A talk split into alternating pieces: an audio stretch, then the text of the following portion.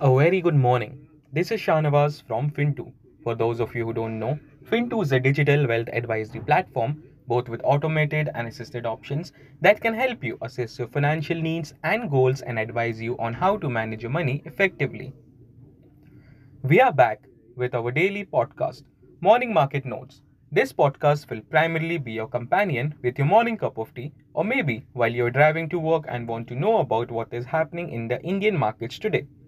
These are specially curated observations by our in house research experts, so here's hoping our morning market notes podcast will add value to your investment decisions today.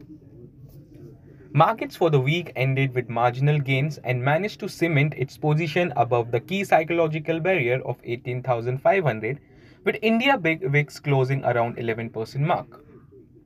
With formation of rising three methods on daily candlestick, Nifty has been positioned for major gap up opening in today's trading session with immediate targets seen at 19,285. The important trigger for positive momentum is likely to come from US President Biden signing the debt ceiling deal and averting a default. Rising three methods is a bullish continuation candlestick pattern that occurs in an uptrend and whose conclusion sees a resumption of that trend. Foreign institutional investors sold 658 crores, while domestic institutional investors bought 581 crores. Now, here are the list of the stocks to watch out for. Ramco Systems inaugurates office in Qatar to support digital transformation initiatives across the region. BEML India to soon proceed with financial bids for selling 26% in BEML. Zydus Life US FDA issues nil observations to company's animal health drug manufacturing facility at SEZ Ahmedabad. Greaves Industries promoter bought 1 lakh shares in the company. Mahindra Life Spaces Omron Healthcare to start operations in Chennai in March 2025.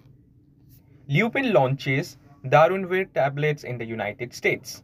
Wipro has fixed June 16, 2023 as the record date for determining the eligibility of the buyback offer.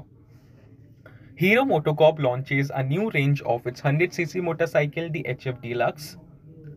Mahindra Minda Corp board approves raising up to rupees 600 crores via securities. Tata Chemicals has signed a MOU with the government of Gujarat to set up a 20 gigawatt capacity lithium ion cell manufacturing gigafactory. I'm sure your curiosities have been triggered and you look forward to a lovely day. And if you want to check out an in-depth analysis of why our research experts said this, do head over to your blog on www.fintoo.in.